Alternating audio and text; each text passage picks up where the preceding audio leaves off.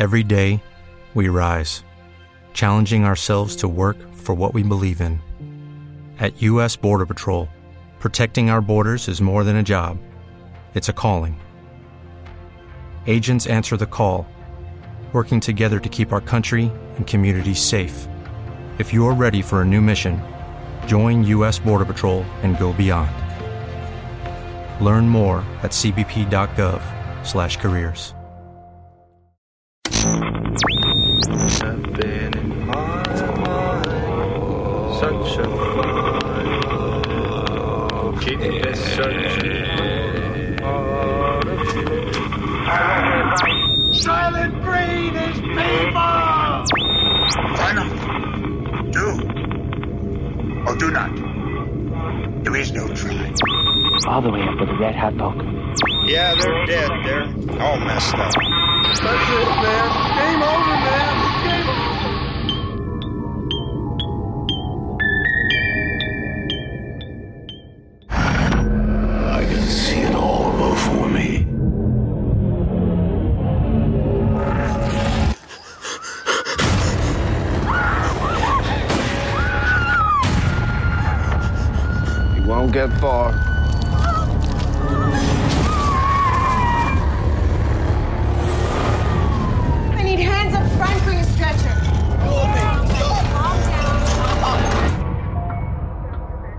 Find this guy? Give you a copy of code 3 and I need assist.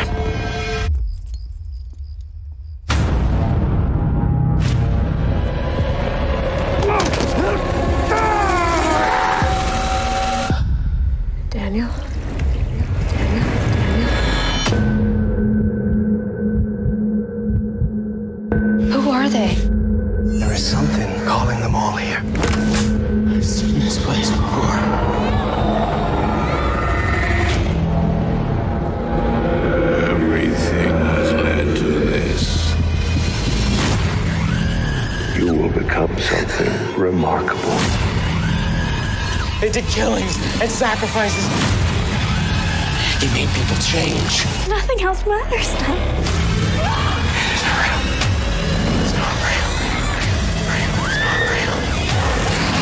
This isn't the end. Statistically, you're more likely to die in a hospital than anywhere else.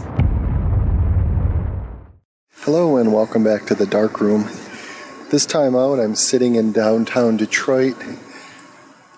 At lunchtime, you can hear, I'm sure, the activity around me. It's a uh, early summer day, but it's kind of cool. Like the last couple days, we had the 80s and 90s. Today, it feels like it's in the 50s, so it's kind of chilly out. So normally, at lunchtime, this area would be packed with people, but because it's kind of cold out, everyone's back inside. So, uh, hopefully the uh, the water. There seems to be fountains all around me. Hopefully that's not too loud, and the uh, cars going by. I'm trying to really hug the phone. I am recording again on the the iPhone 4, so hopefully um, it sounds good.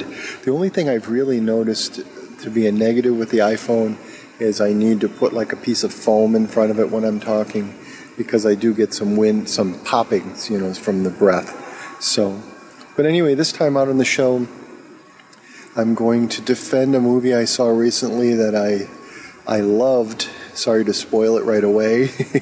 I'm sure the uh, the uh, anticipation was there, but um, I ruined that right at the beginning. I love this movie. I thought it was great, but I want to defend it because I've noticed online people were um, complaining about it while giving it positive reviews, and they were complaining.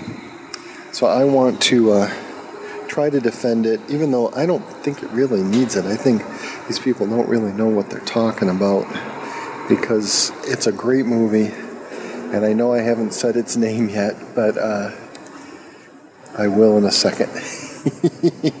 and then later, I'm going to just talk about a couple movies that I've seen recently, um, but uh, just in passing. Uh, but the movie that I am referring to is called The Void. Just a second. I'm trying to. I was totally. I had my notes in front of me. Oh, here it is. All right. The movie is called, like I said, The Void. It's from last year. This is re- being recorded in 2017. Pretty sure the movie was shot in 2016 and released in 2017.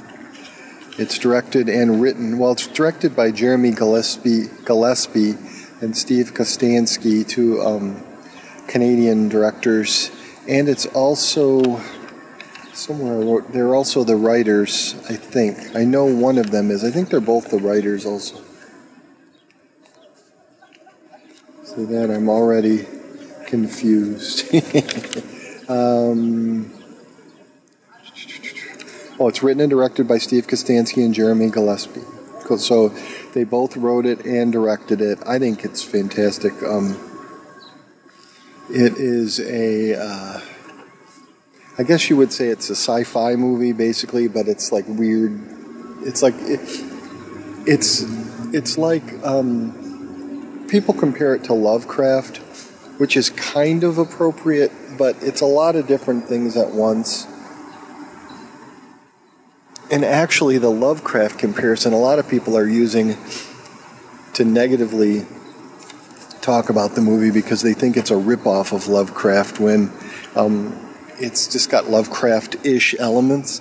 And I don't think these people are that knowledgeable about Lovecraft because he encouraged people to use his his settings, his locations, his characters in other projects. You know, so he would love it if they would have used Cthulhu, which they don't. The, nothing is really named. It's kind of vague. It's a very dreamlike movie, a lot like the last. I think it was the last time we talked about the Discovery and Tank 432. It's a lot like that in feel, whereas it's like it feels like a dream. Let me give you. I've kind of because because I'm horrible at synopsizing a movie. I always want to give you everything in detail. Um, I'm going to give you a synopsis I found online, which is shortly after delivering a patient to an understaffed hospital, a police officer experiences strange and violent occurrences seemingly linked to a group of mysteriously hooded figures, which is, is vague, but the movie is kind of vague. But that kind of tells the story. Um, here's a storyline, which is a little more detailed synopsis. When police officer Carter, played by Aaron Poole, discovers a blood soaked man limping down a deserted road, he rushes him to a local hospital with a bare bones night shift staff. As cloaked cult like figures surround the building, the patients, the staff, patients and staff inside start to turn ravenously insane, trying to protect the survivors. Carter leads them into the depths of the hospital where they discover a gateway to immense evil, which is not totally accurate, but better than I could have done, I'm sure. um, so it's, but that's kind of that's the the gist of it is it's a, uh, you know, we, we there's a there's an opening scene where there, there's a house. Well, actually, I don't even want to go into the, the details like that because. Um, I'd rather just talk about the tone of the movie and the feel of the movie. Um, and actually, here's a, a, from what I see, um, the inspirations kind of for this movie come from from the things I see in the movie. I could say it, they had to be inspired by Hellraiser, John Carpenter's The Thing, John Carpenter's The Prince of Darkness. I'd say Phantasm, assault on precinct 13 for for some of the, the um, what happens but it's like nothing is totally you know independent anymore you know how can anything be made you know nothing's made in a void in a vacuum um, everything is inspired by other things that came before it and i don't think these guys are shying away from the uh, fact that there are similarities to um, these other movies and theirs so, oh boy, I'm so lucky they're emptying the trash can right next to me. What timing, eh? Yeah, that's my luck. But anyway, um, every but the, the, those are what I see as inspirations for this movie, visually at least, and and, and story wise. But um, the main thing people are doing is um, comparing it to Lovecraft. Like online, one of the trivia things I saw on IMDb says there's a clear influence of H.P. Lovecraft's stories of cosmic horror, particularly the Call of Cthulhu, the Dunwich Horror, and the Shadow over Innsmouth. All of them revolve around secret cults who sacrifice humans to ancient alien godlike creatures. And and that's true. Um, but it is very Lovecraftian, but I don't think that's a negative. Like um, a lot of um, um, reviews I've talked about, or I've heard, especially there was a podcast I listened to. I can't remember the name of it, but I just downloaded it because I saw that they were talking about the void, and one of them, one of the the podcasters ripped on it because they said it didn't bring anything new, and it didn't it didn't um, add anything. But I I would disagree. A lot of people are claiming that this is just a special effects demo reel, really, and the special effects are great. I mean, there are a lot of things that could have come right out of John Carpenter's The Thing. And then there are some visuals like when they go or when they are in the void and you see the you know the the vistas or wide shots of the the world that they're in. It feels like when you're in Phantasm and they go to that other world. So it's it's and then then towards the end one of the characters is no skin kind of like in Hellraiser, you know, where the the character has no skin and you just see he's just like blood and muscle. So so it, it, is inspired visually and story wise by a lot of things, but then so is everything else. And I just think it's not fair that people rip on this movie because it's fantastic. And it was a crowd-funded movie. Somewhere I have the the um, specifics. They didn't raise a whole lot of money for it. I mean, it's it's it's a well, one of the trivia pieces I have is it also contains obvious plot references to John Carpenter's unseen 80s apocalyptic horror gem, apocalyptic horror gem, Prince of Darkness. The similarities between the two films can be seen in the idea of characters under siege by a cult in a combined environment containing a supernatural entity, supernatural entity, and a portal to another world and a lead character sacrificing him herself by pushing the evil entity back through said portal. Spoiler. Um, that's not that big a deal. It doesn't change anything. It says the monster, the cult, the planet, and the mystery behind it are based on H.P. Lovecraft's creation, Cthulhu. I don't know if really if it's Cthulhu or just Lovecraft type of things, but um, because the monsters or, or, beings or whatever aren't a elder things aren't mentioned by name. It's all really vague. That's and that's a lot of people's complaint is that they don't they don't explain a lot of it. But then it's funny because when they when people explain things in movies, everyone says they don't want it to be explained.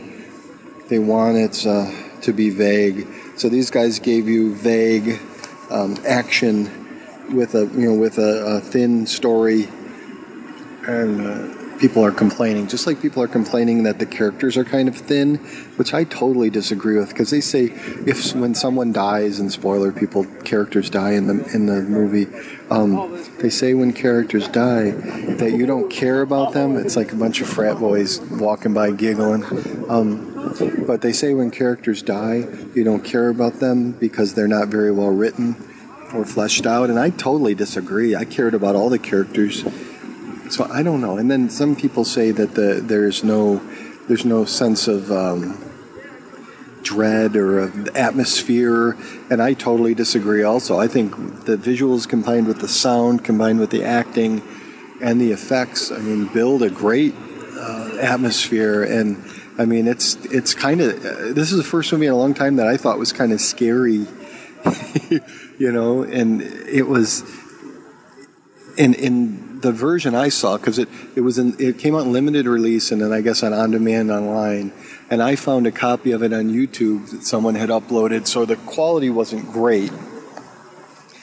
but uh, still good enough to see the effects and to appreciate them. And also, the, I've watched it twice so far, and the first time I watched it was on a seven-inch tablet, so I couldn't see the effects that well. It, I could under, I could see them, but I couldn't appreciate them. But then I rewatched it on a 32-inch widescreen LCD TV, which um, I have to tell you, I found the other day. I was driving down the street in our neighborhood, and someone had put a big Samsung flat screen HD TV on the curb with a little sign that said works but picture gets jumpy. So I picked it up, threw it in the car, and then they had a baggie next to it, which I assumed was the remote, but it wasn't. It was a Roku 3 with its remote. So I took them home, plugged them in, and it turns out the RF input seems like it's dead because when I plug in my cable, my AT&T UVerse cable, it says weak signal or no signal. But when I plug in um, from the cable box via RCA, I get cable fine. The HDMI inputs all work, so I hook the Roku up and I can watch Netflix on it and I can watch uh, YouTube on it and a bunch of other stuff I've kind of experimented with a little, but it looks everything looks amazing on it. It's a it says from from the model number I looked up, it's a Samsung. It says it's 32 inches, but it feels gigantic to me because in my office I have like a 12 inch, like Emerson or something, some throwaway flat screen HD TV that um, you know you have to be looking at the right position from the right position or it's totally black. So it's like you have to be straight on and straight vertically and horizontally, or else you can't see it. Whereas this thing, you can see it. It's great. It's a fantastic TV. It's about a seven-year-old TV, I think it said. So it's not it's not new, but it still is in it's in great shape, and hopefully, I'm crossing my fingers that it'll last a while. So because it's it's been working great so far. But I did watch it again.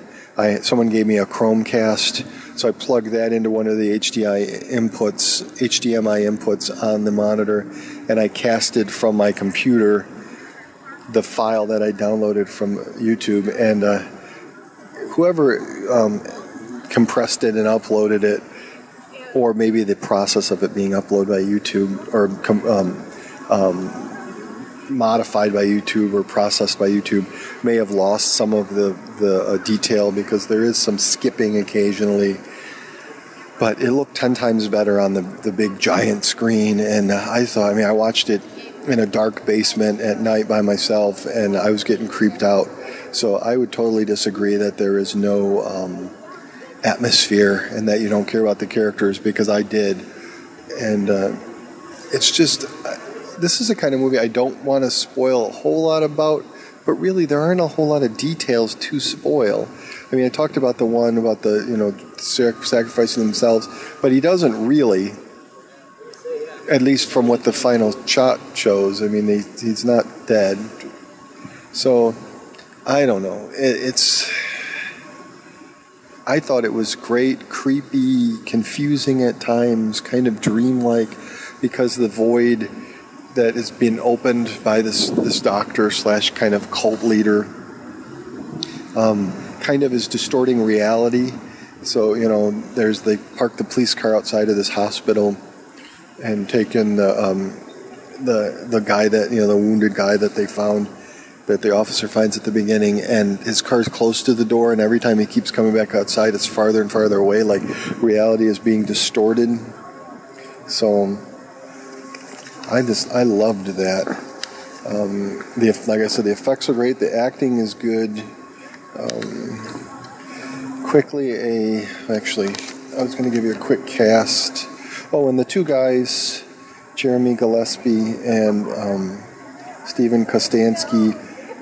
Two things. They're they're both part of Astron Six, which I'm sure most people have heard of. They're filmmakers from Canada, and I've seen the editor and what is the other one? Crap, Manborg, I think it's called. They've only made a few movies. They're filmmakers. It's a collective of filmmakers. Kind of. They've made. Uh, produce, they produce low budget, low budget 80s centric independent movies that often combine horror with comedy. Uh, crap. I thought I had a list of their movies written down here. Hold on, as usual, I'm not super organized. Oh, they've made Manborg, Father's Day, The Editor, and W is for Wish. So I've seen The Editor, which I liked. It's kind of a, uh, a parody, kind of, of Giallo movies, and it's uh, it's pretty zany, but it's fun. And then Manborg, I've started, but I, I'm not done with yet. But those those their typical Astron Six movies are kind of zany, whereas this is their first try, as far as I know, at uh, making a serious sci-fi slash horror movie. And I think they totally succeed. I mean, if you didn't know these guys were part of Astron Six, you would not.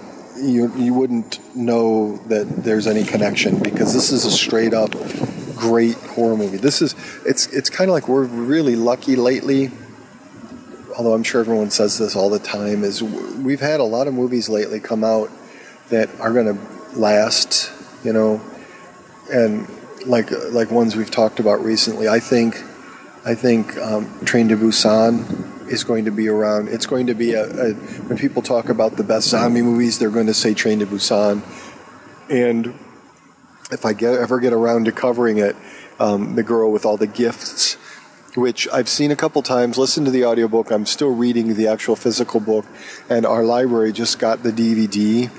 Right? I, but their their new DVDs are a daily rental, so for a dollar you get it for a day, which I can't always get to our library before it closes every day. But it's open on Saturdays till till Memorial Day, and then it's going to uh, it's going to be closed on Saturdays open on Fridays, so then I'll be in trouble. But I'm waiting. I'm waiting for that movie to go to weekly rental, so I can rent it. still a dollar, but so I can rent it and I have a week to get it back instead of having trying to get there before they close. Um, but I totally want to do The Girl with All the Gifts because that's another movie that I think is going to last. I think when people say night, dawn, day, um, 20, 28 days later, the uh, Dawn 90, is it? Um, when they say those, when they say Return of the Living Dead, when they say Shaun of the Dead, they say Zombieland, they're going to say Train to Busan and Girl with All the Gifts because those are two movies that are fantastic and are going to last. And and it's funny because um, I think we're getting we're, we are getting lucky lately, and we're getting more of those. And I think the void when people say what's a good Lovecraft movie? And you know, it doesn't have to be because most Lovecraft movies are loosely based on Lovecraft, just like when the Corman did the Edgar Allan Poe movies, and they were not really Edgar Allan Poe movies, but they, you know, they were ba- loosely based, or he'd take a title, you know, and make a and write a totally different story around it. So, you know, but this this is more Lovecraft than those were Poe, really. But although you could argue some of them were more Poe than than others. But um, I think this is going to be one when people say, you know, Herbert West Reanimator or The Beyond or Dagon or there's a movie I saw on, on YouTube recently I want to watch called Island of the Fishmen that's that has to be Lovecraftian because of the fishmen at least some Lovecraftian connection um, I want to watch that but um, there has this this will be one uh, The Void will be one movie that for years to come is going to be mentioned by people when they talk about what are, you know, if someone says, What's a good Lovecraft movie? You could say, Well, it's not based on any specific Lovecraft story, but it takes the feel and the setting, kind of an atmosphere from Lovecraft and uh, creates a new story around it. And I think, and I, I disagree with those people who say it didn't add anything because I think it did. I mean, it it it took the Lovecraft and his his stuff and brought it into the modern world, you know. And you could say, well, Herbert West Reanimator did that, which that's kind of a, and that's a little silly to Herbert West Reanimator at times. It's gory and gross and disturbing, but it also is a little bit of a comedy, a dark comedy. There's nothing funny about the void.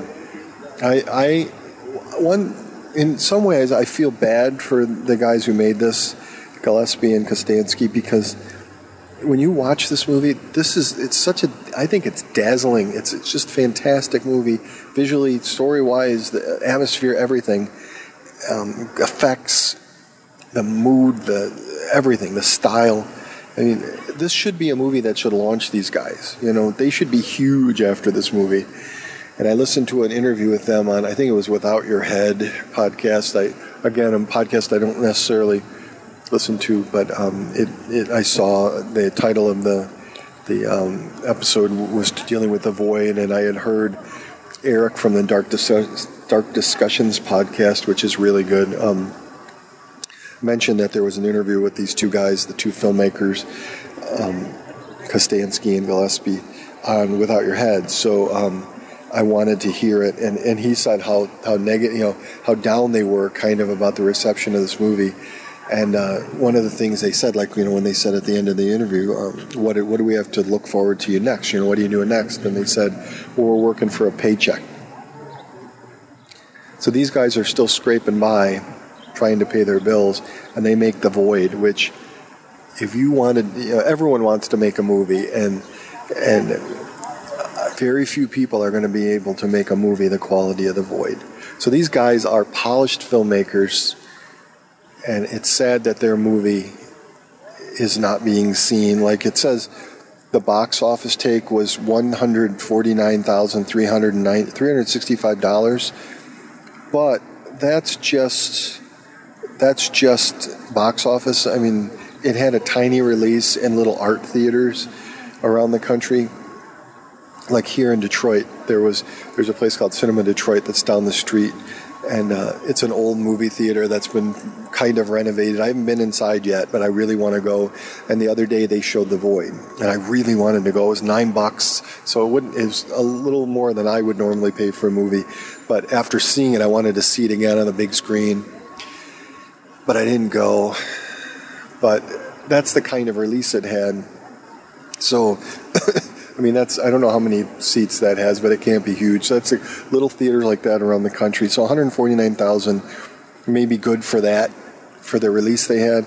But their crowdfunding on Indiegogo raised $82,510. So they they almost doubled their their budget with that box office, and I'm sure they made more from um, from on demand. So hopefully they made some mo- some money from this because these guys deserve it.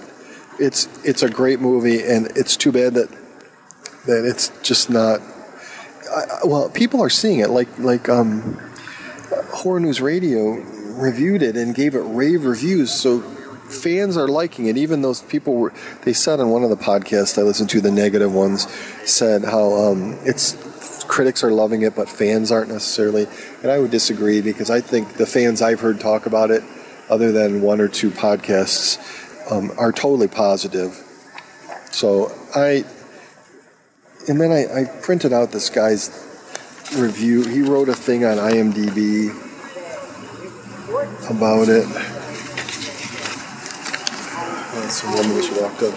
That's the thing, people talking on their cell phones, that you get to hear their conversation more than yours. Um, this guy, he he. One thing, he his positives, even though it's it's a negative slash positive review, he says. God, this woman's so loud. You could probably hear her more than you can hear me right now. Um, he said the use of practical effects in this movie are really its highest selling point. I'm I don't care if effects are digital or practical. I th- I don't think digital effects you know are that easy to pull off either. If you ask me, I mean, it's nice when they use practical effects, but I don't think it's make or break for me. But everyone, that's the thing everyone's saying uh, is great that they have practical effects, which I don't really care about. But that's its big thing. It says, like the thing, this film does not shy away from showing you some extremely well crafted and effective monsters. And he says, however, to compare this film with the thing for reasons outside of practical effects does not make a lot of sense. It's a little it makes a little sense, but yeah, the whole cult thing has nothing to do with the thing. But the effects are very, they do have a very thing feel, the John Carpenter's thing. And he says, in short, The Void is a well is well worth a watch. He says, in a recent rash of indie horror films, The Void stands out for several reasons. In many of the recent indie horror films, there is usually something glaring that needs to be overlooked in order to make the film enjoyable. Whether it's poor acting, loose plot lines, or an overabundance of things that attempt to shock. Many recent indies horror titles have been held back by mediocrity. The Void, as a sum of its individual parts, is a well crafted, enjoyable ride that I would feel comfortable recommending to most horror fans. The special effects are easily its highest selling point, but the film is held together by a decent story and fair acting. The characters are believable for the most part, and the story does a good job of explaining the necessity of the effects. This is the guy, though. He said. He says where the film all where the film falters the most, however, is in the lack of atmosphere. I totally disagree with that. It's a guy named, excuse me, Still Killing Zombies is his name, and he and he posted this. I think it was on IMDb on April 9th, 2017. So month, a little more than a month ago from when I'm recording. So I mean, he's positive, negative and then he says, because of the atmosphere, he says he feels as if it should be claustrophobic and isolating, but for some reason I was unable to connect with these themes. Not me. I felt claustrophobic. I felt isolated. I it totally grabbed me and pulled me in. I cared about the characters. So I think it's personal preference, maybe. I don't know. Maybe this guy wasn't feeling well that day. I don't know. And he says, I'm usually an advocate for a movie telling less to the audience in order for the viewer to create some of the more frightening aspects in their mind but with this particular film, I was left wanting more exposition. It's like, really? I mean, this the cop brings a uh, injured guy he finds in the woods, you know, stumbling and uh, some stumbles out of the woods into the road to this hospital. The hospital's had a fire recently, and they're moving all of the stuff from the hospital into a new building because of the damage. So there's just a skeleton crew of people there at night: one doctor, two nurses, and a trainee. There's only one patient left in the hospital he shows up with the patient thinking it's no big, you know, it's going to be no big deal, and all heck breaks loose. So, and someone said somewhere about you know there's too many too many coincidences have to happen for this movie to, to take place, and it's like, come on, what's the chances you looking at any character from a movie and you know on the next day nothing's happening. The day before nothing's happening. But we're lucky enough to see their life during that day that something interesting's happening. That's what a movie is. So i don't understand that. But i i don't think more needs to be given. I think that they give you just enough. It says, unlike the original Hellraiser film, The Void did not leave the origins of the monster's creation completely unexplained but the origin story was a little vague and it made it difficult to connect as deeply to the conclusion of the film as I may have liked. I disagree. I think um, you have no idea what's what's going on, just like the characters. You know as much as the characters, so things are revealed to you as they learn them. So I totally disagree with him. But he says overall, The Void is a good movie to throw on for a horror movie night with some friends who enjoy some good over the top gore and monster effects. So it's pretty cool. I, I, I have to say, it's a. I, I hope I've conveyed what this movie really is. But it's a, it's a dark, atmospheric, kind of um, sci-fi slash horror slash weird um, thing. It's just it's hard. It's hard to I mean, the, the best way to say it is it's Lovecraftian, but it's not totally. It's not totally. It's not the whole thing, though. There's more to this than the Lovecraftian elements. And one thing that I hate is one of the podcasts said there weren't enough tentacles or something. They said And it's like Lovecraft. The tentacles you see in Lovecraft are on Cthulhu's face. It's like the ten- tentacles aren't a requirement for Lovecraft. This isn't Asian this is the anime, you know. So I wish people, just like when people talk about zombies and they say eating brains, it's like one series of movies, the Return of the Living Dead movies, are concerned with eating brains. Most movies, zombie related, they eat any part of the body. So, but everyone is obsessed. The non-zombie fans are obsessed obsessed with the brain eating. So, I just I wish people would get off the tentacle thing with Lovecraft, but who cares? As long as they're talking about him and uh, and reading them, then it's fine, I guess. Not that he's benefiting in any way, but I'm sure if he were alive, he would appreciate it. Yeah, the movie. Yeah, it says The Void was released on September 22nd, 2016. at well Fantastic Fest, and then I played at Toronto After Dark. Oh yeah, and it was released uh, theatrically and video on demand the same day in the U.S. of April seventh, twenty seventeen. So about a month and a half ago. So this movie's brand new for for us, really. I mean, it's been out, it's been made for a year. That's nice, whatever that is, a motorcycle or something. And it also was released limitedly in Canada at the same time. So it says it currently holds a Rotten Tomatoes 73% approval rating, which I don't care about. It says based on 51 reviews, an average rating of 6 out of 10, which at Rotten Tomatoes means nothing to me. I'm not a critic who is forced to watch every movie that comes out. I watch the movies I think are gonna are gonna interest me, so I end up liking pretty much everything I watch. Um, I'll either be pleasantly surprised or slightly disappointed, but still happy that I watched it. But um, says the site's critical consensus, Rotten Tomatoes, The Void offers a nostalgic rush for fans of low budget 80s horror and legitimate thrills for hardcore genre enthusiasts of all ages. It says on Metacritic, The Void received a rating of 62 out of 100 based on 14 reviews, indicating generally favorable reviews. So it's like it's it's getting positive reviews, but it's like it's they're they're tinted with negativity. Um, so it's just you know, I don't want to harp on it too much. What people are what these people are saying because I disagree with them, but um, I think it's well worth a watch. I mean, I, I have seen it twice, and I'm going to watch it more again and again and again. And um, I wish I would have gone and seen it at Cinema Detroit because I, I, I regret not going. It was a I think it was a Saturday night, which is a hard night to get out for me to go to something. So just like um, Curtis Armstrong is here right now, he was just on a show, a news show locally where he uh, was being interviewed. He's Booger from Revenge of the Nerds, and he was on. Um, he was in Risky Business, and he was on uh, Moonlighting, and uh, he uh, he's here to appear at a couple screenings of Revenge of the Nerds at the Redford Theater, which is my favorite theater in the world.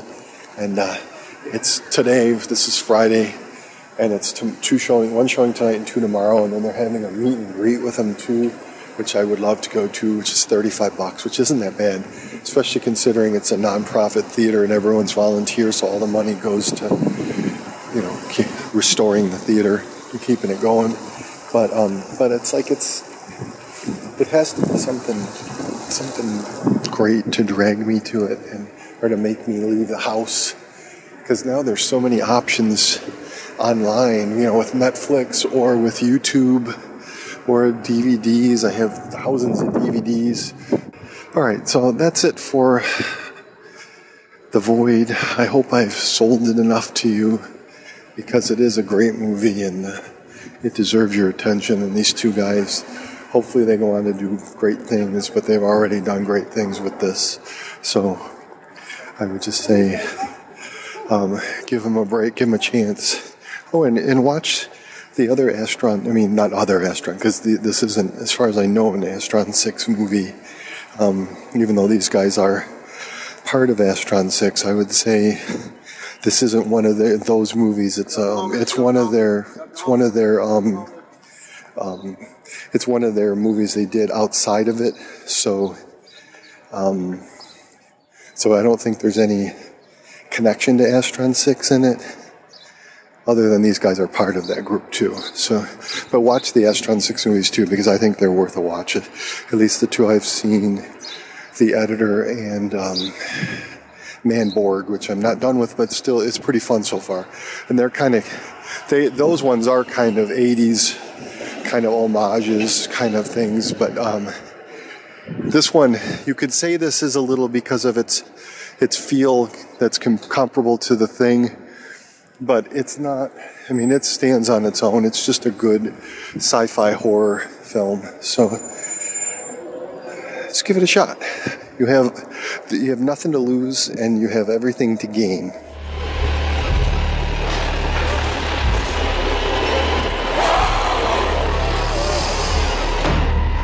What is I think there's Beverly.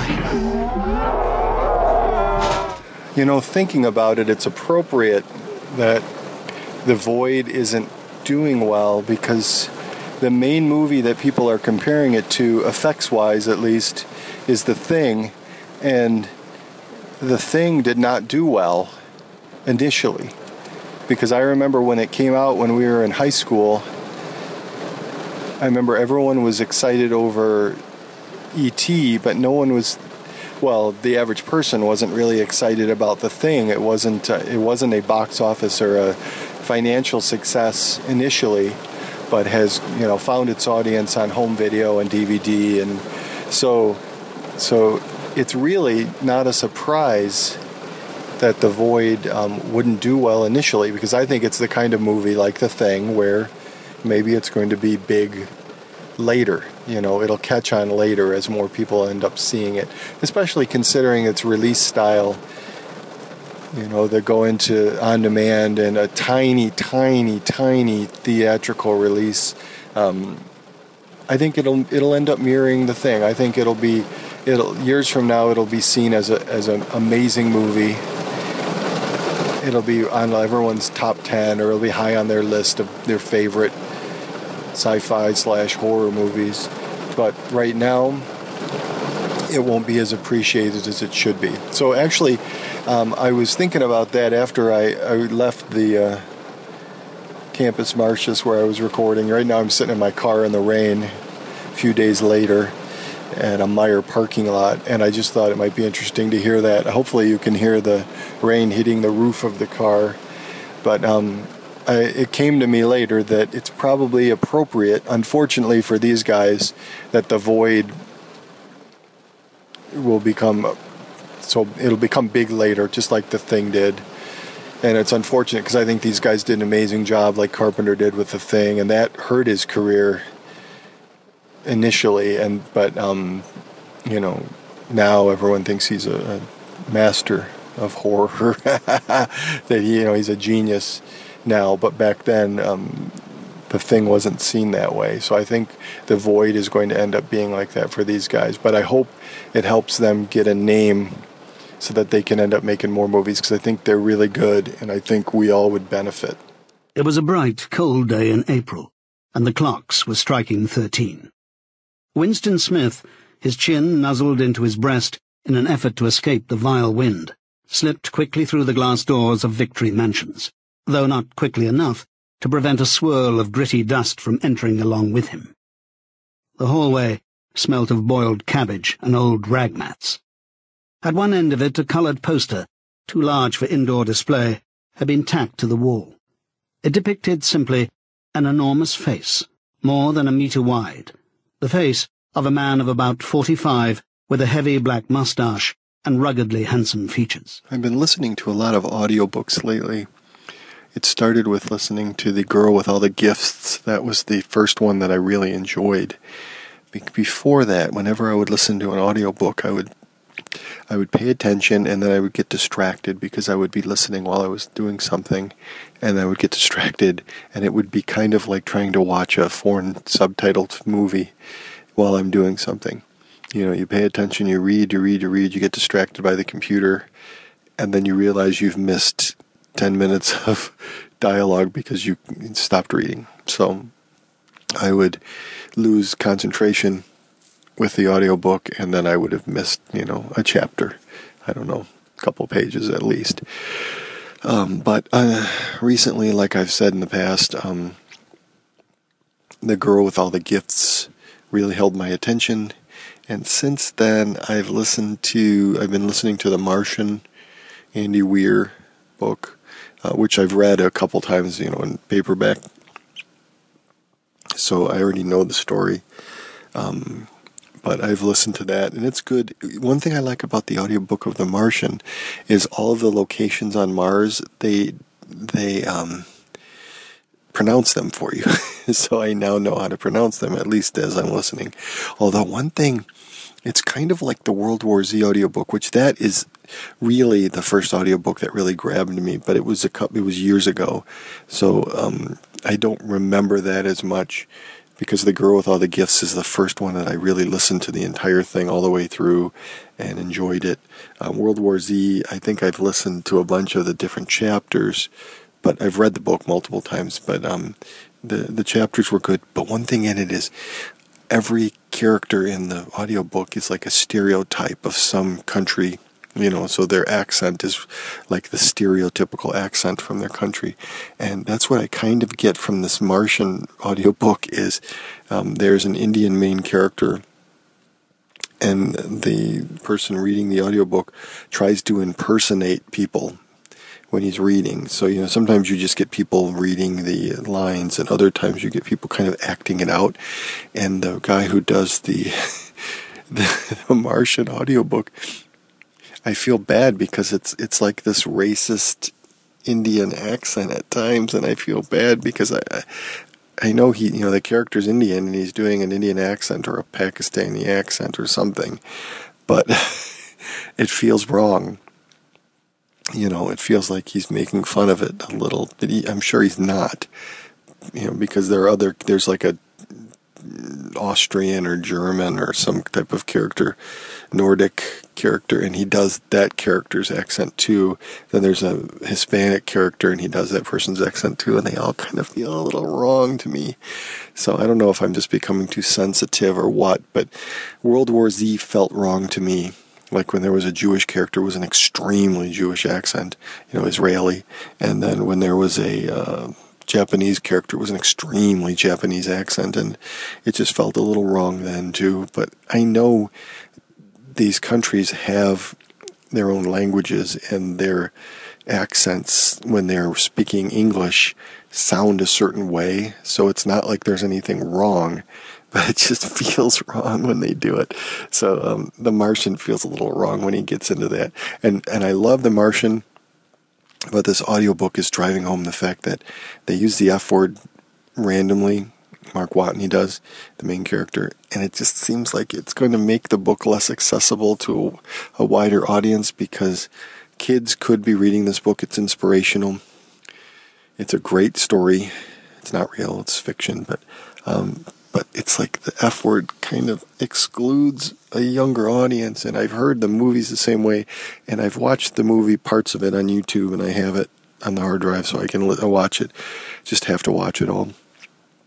But um, it just seems like Andy Weir lost a little bit of an opportunity there because taking out the profanity, it's not totally necessary. He could say something else. Um, but. Uh, it's still an enjoyable audiobook, but every time he says the F word, I I think, and the F word isn't fun. It's the other F word, the bad one. Um, so it's like um, I was telling my son today about it, and he's 13, and, I, and he's kind of got excited because it's a great story. And we, in the back of our basement bathroom, I have the poster for it, a giant poster of the Martian. It's big, um, what's his name? Um, not Ben Affleck. Um, who's the other guy? The the Bourne Identity guy. Oh, Matt Damon. who I love. I think he's the he's like the new Harrison Ford, Gary Cooper kind of actor, where he's the everyman. If you ask me, um, but uh, and I was telling my son about the the whole story of the the book and he got excited. And unfortunately, he's 13, even though he uses language worse than the Martian. I don't want to expose him to it because it kind of legitimizes the language then. You know, kids will swear and they think it's cool, but I don't want to legitimize it by, you know, recommending a book or a movie or something that has a lot of profanity in it. So, you know, kids grow up fast enough. I'm not going to make them grow up any faster, you know. But anyway, um, the the audiobook I wanted to kind of talk about was uh, 1984 by George R. Orwell. And one thing, the first thing I learned was that Orwell wasn't his real name. It was a pen name, which I never knew because I never had to read 1984 in school. I just read it for fun when I was younger. And uh, then I just reread it recently because everyone's going on and on about Trump in 1984. And, and it's what's funny is it's such a modern feeling book when you're reading it. And it is kind of um, appropriate to read it now. you know, with the alternative facts and things like that, the news speak kind of stuff. Um, and I have to say, I started reading a hard copy of the book, or rereading a hard copy of the book, because I have a really beat up old paperback of it. But then I, I saw the audiobook on YouTube, so I downloaded it, converted it to MP3, threw it on my little audio player that I that I usually go to bed with, and uh, I would listen for you know a half hour, fall asleep, turn the sleep mode on, so it would shut down after a half hour after I had fallen asleep, and then pick it up again the next day. And I pretty much worked my way through the whole audiobook, and it was it was really cool. It was you know it, and and I and I didn't remember the end, just like I never like everyone is concerned with people ruining the end of books or movies for them and i never remember the end because the end is almost the least important thing. It's the how you got there. That's why i'm not a big believer in spoilers you know for the most part. So i didn't remember the end and i even looked up how what other people you know how they interpreted the end and they pretty much interpreted it the way i did. But uh, it, it was it's a great book. It's um, just as as relevant today as it was when it was published in 1949. I think it was published. Yeah, my computer's really slow today. Let's see. I'm I'm pretty sure it was 1949. Yes, by George Orwell. So um, I would highly recommend reading 1984 if you haven't. Try rereading again if if you have because it's a good book. It's fun. Um, I mean, not fun, but it's it's it's a good read. Um, it's it's educational because it kind of is relevant today. Trump is kind of a big brother kind of a figure, you know. And I'm not going to get political here because I'm not very political myself. But um, just it is it's a good cautionary tale kind of thing. And if you know if we're not careful, we could you know end up the way they do in the in the book and you know, although I guess we don't really have a lot of control over it necessarily anyway, but um, it's a great read. The audiobook's good. The reader's good. I didn't get to rewatch the movie. I saw the John Hurt movie years ago, and I haven't re- I haven't rewatched it since. But I noticed there was a '50s version of it in black and white on YouTube, so I may watch that also. But I would definitely give it um, give it a shot because it, it's a it's it doesn't feel dated at all. I mean, it's you know forty from forty nine. It's an old book, and uh, it still feels still feels just as relevant today. Her name was Rosemary. She was my daughter. I loved her. Precision of language. Could not be more precise. Do you know what that's like? To love someone? I do.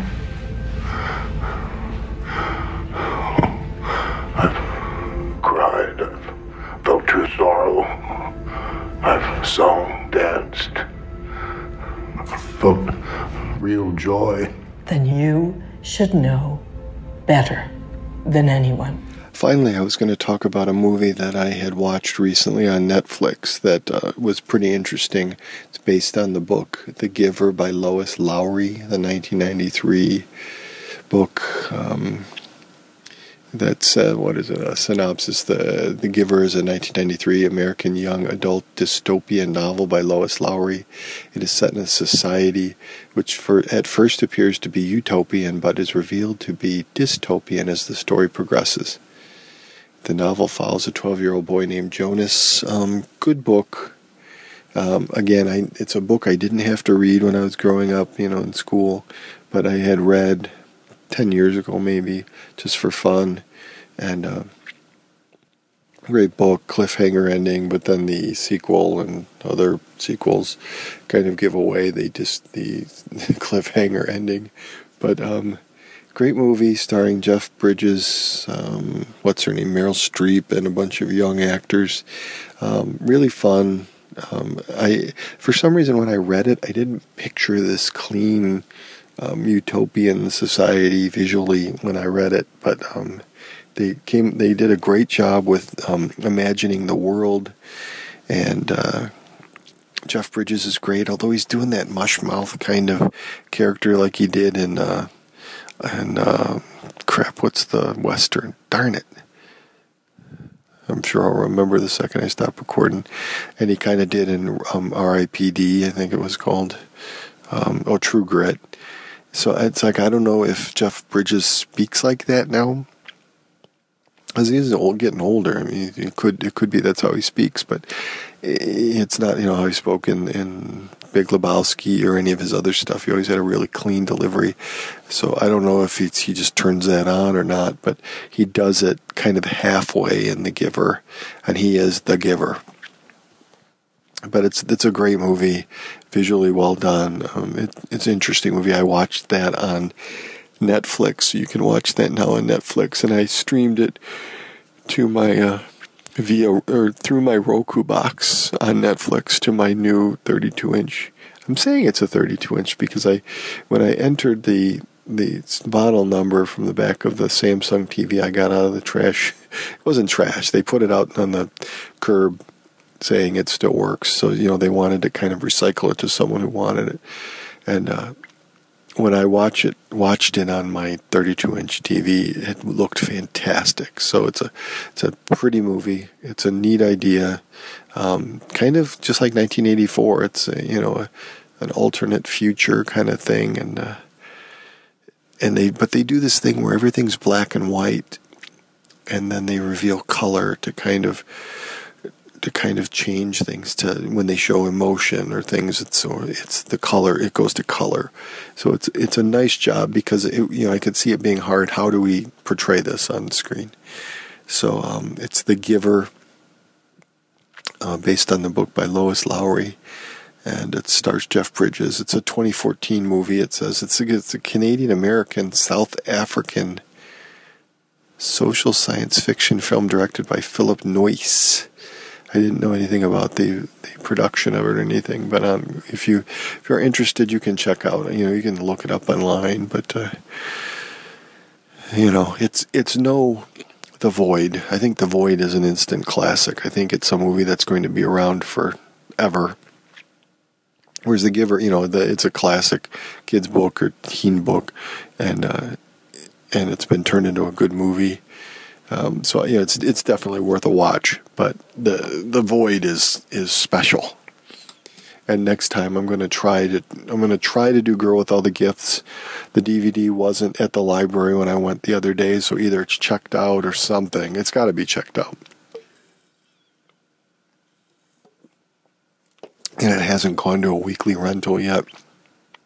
Because I want to do that. It's a fantastic. That's a fantastic movie too like Train to Busan, it's a great addition to the zombie film history.